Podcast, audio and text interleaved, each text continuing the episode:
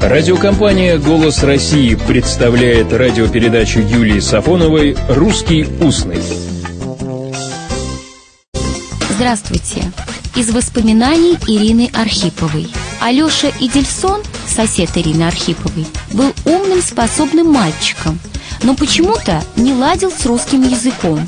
У него была по нему только тройка – как-то на нашей кухне, где соседи традиционно обсуждали все свои проблемы и радости, Алеша стал спрашивать, как правильно писать «завтрек» или «завтрик». Потом были и другие варианты «завтрок», «завтрык». Соседки сопровождали эти лингвистические поиски Алеши возгласами недоумения и даже ироническими замечаниями. Но единственно правильного написания слова «завтрак» Алеша так и не произнес. Да, сегодня правильно завтрак. Но в древнерусском языке правильно было завтрак. Слово «завтрак» от слова «утро», «за утро». Некоторые полагают, что это калька. Конечно, хорошо позавтракать – это хорошо, а вот кормить завтраками, что в русском устном значит давать обещания, откладывая их выполнение со дня на день, это уже плохо. Завтрак, обед – полдник, ужин, не знаю уж когда, наверное, в обед, но можно и выпить. И вот еще одна история из воспоминаний Ирины Архиповой. Однажды в Англии академика Виноградова вместе с женой пригласили в гости какому-то лорду. Когда пришло время прощаться с хозяевами, Надежда Матвеевна вдруг увидела в окне муху, бившуюся о стекло. Конечно, она должна была выпустить ее на волю. Подойдя к окну, она поймала муху и зажала ее в правом кулачке. По этикету при прощании положено подавать правую руку, но именно она-то и была у Надежды Матвеевны занята. Важному лорду пришлось довольствоваться левой рукой своей гости. Когда они вышли, Виктор Владимирович сказал жене, «Что же это вы, милашеньки, устроили с этой своей мухой? Не могли как следует попрощаться?» На что Надежда Матвеевна учитывая состояние мужа после, очевидно, обильного обеда, ответила ему потрясающе остроумно. «Я с мухой, а вы под мухой». Прежде чем сказать, почему муха имеет отношение к распитию спиртного, поясню.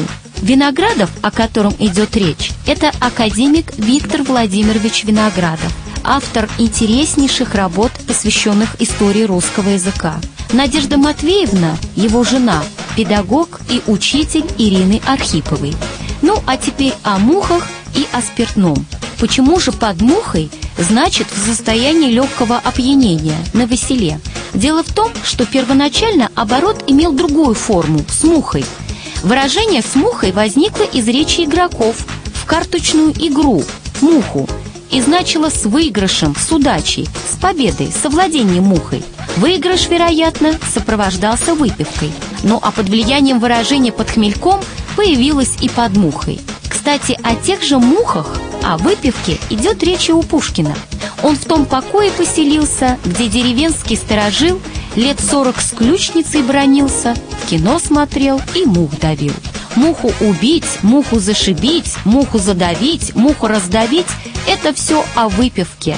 Это все значит выпить вина – Первичное выражение «убить муху», которое, как мы уже сказали, восходит к карточному жаргону. Глагол «убить» означает покрыть карту высшей картой или козырем. Муха-мушка – это модная карточная игра в начале XIX века, которая была особенно распространена в среде военных. После такой игры нередко возвращались с мухой в голове, то есть слегка выпив или, как бы сказали в русском устном, слегка выпивший. А у Гоголя в записных книжках встречаем рассказ об уланском обычае. Уланы имели обычай складываться в числе двадцатом.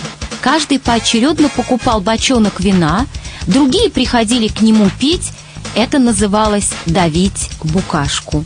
Убить муху удаля, допиться до пьяна – кстати, в русском устном допустимо и иное ударение – до пьяна. Но трезвый пьяного, честно говоря, не хуже. И только если, конечно, очень хочется узнать, что человек себе и вправду думает, то можно напоить его до пьяна или до пьяна. Ведь что у трезвого на уме, то у пьяного на языке. Но лучше не надо. Всего доброго, добрых слов и добрых встреч. «Русский устный» – программа Юлии Сафоновой.